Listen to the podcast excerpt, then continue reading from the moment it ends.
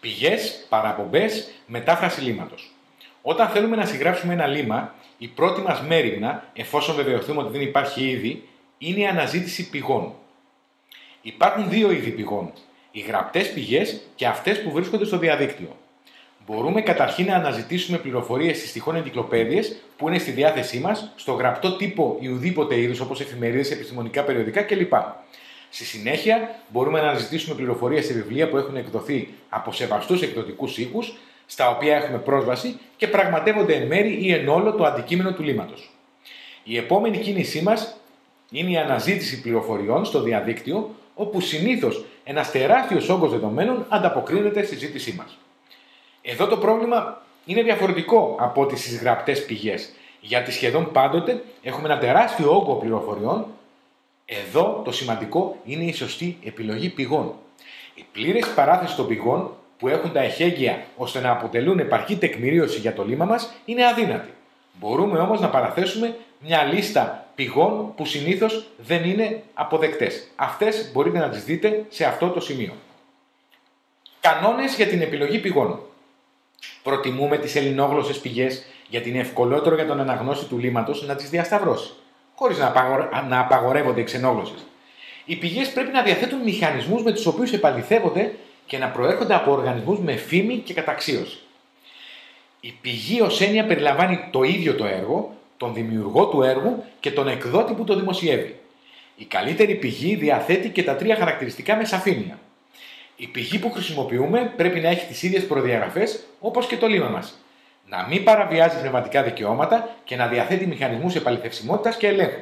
Σε κάθε περίπτωση δεν πρέπει να αντιγράφουμε ένα κείμενο από οποιαδήποτε πηγή, αλλά να το τροποποιούμε και να το συνοψίζουμε με δικά μας λόγια. Υπάρχουν τρία είδη πηγών, η πρωτογενής, η δευτερογενής και η τριτογενής.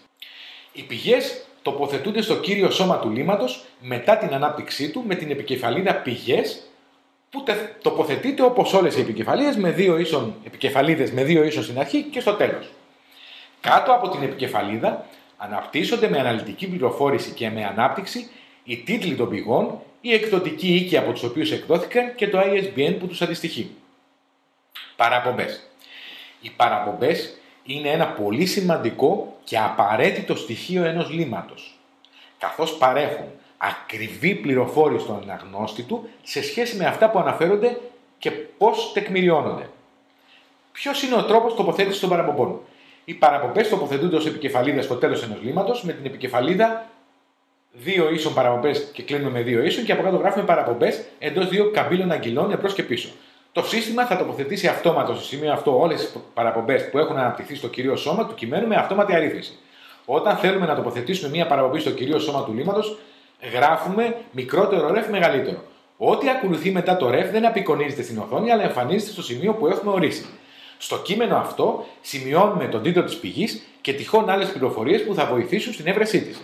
Αν πρόκειται για παραπομπή στο διαδίκτυο, σημειώνουμε εντός δύο αγγυλών την αναλυτική διεύθυνση που θα καθοδηγεί στον αναγνώστη της ακριβώς στον ιστότοπο και στο σημείο που αναφέρεται. Στο τέλος, αναφέρουμε την ημερομηνία ανάκτησης. Όταν ολοκληρώσουμε τη διαδικασία αυτή, κλείνουμε το κείμενο της παραπομπής με την ένδειξη μικρότερο slash ref μεγαλύτερο.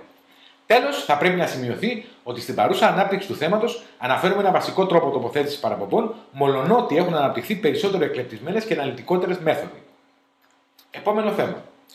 Είδαμε μια περίληψη που αφορά στο σημαντικό θέμα των πηγών και παραπομπών που πρέπει να τεκμηριώνουν το λίμα μας. Στο επόμενο βίντεο θα δούμε ό,τι αφορά στην επεξεργασία και εισαγωγή φωτογραφιών.